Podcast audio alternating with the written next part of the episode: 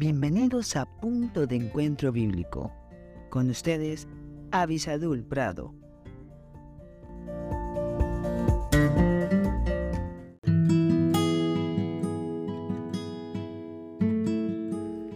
Hola, hola. Doy gracias a Dios por todo esto maravilloso que Él nos permite, que es estar escudriñando las escrituras. Gracias a muchos que nos hacen comentarios con respecto a lo bueno que ha sido esta parte de características de un hombre que busca a Dios. Y me gustaría extender también a las jovencitas que están enamorándose o que quieren enamorarse y empezar su proyecto de vida al lado de un hombre.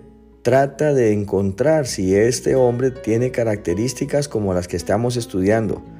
Es, no significa que sea un hombre perfecto, pero sí un hombre que está bajo el gobierno de Dios y eso hace que sea un mejor candidato. El día de hoy nos toca el versículo 7 que dice, no tendrá temor de malas noticias.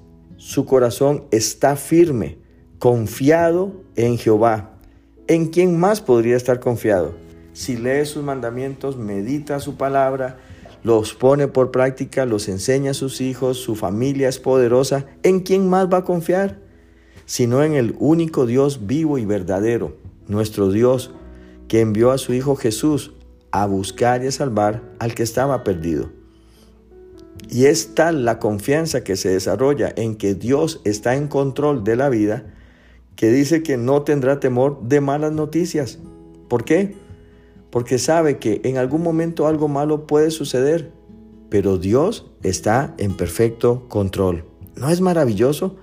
saber que el estrés puede venir, pero solamente va a estar por muy poquitas fracciones de tiempo, que no va a ser una vida de estrés, sino que puede confiar en Señor, en el Señor. Dice, su corazón está firme, firme.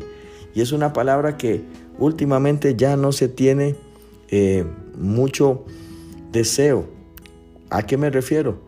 a que las personas ya no les interesa mantener firme su palabra, firme sus convicciones, firme sus metas. No, ahora todo es relativo, todo es conveniente, todo es de acuerdo a mi conveniencia. No, tenga cuidado. Una de las características de que Dios está obrando en su corazón está con respecto a que va a mantenerse firme. ¿Por qué está firme? porque está confiado, tiene su fe práctica puesta en Jehová. Espero que su confianza siempre sea nuestro Señor Jesucristo. Que Dios le bendiga muy ricamente.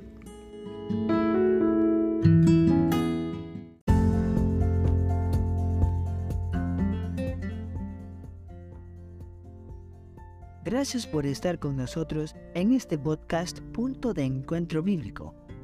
Si este podcast te fue de bendición, no olvides escribirnos a punto de encuentro bíblico 1717 arroba gmail.com y en nuestras redes sociales. Más que la miel en Facebook, arroba más que la miel 1910 en Instagram. Que Dios te bendiga.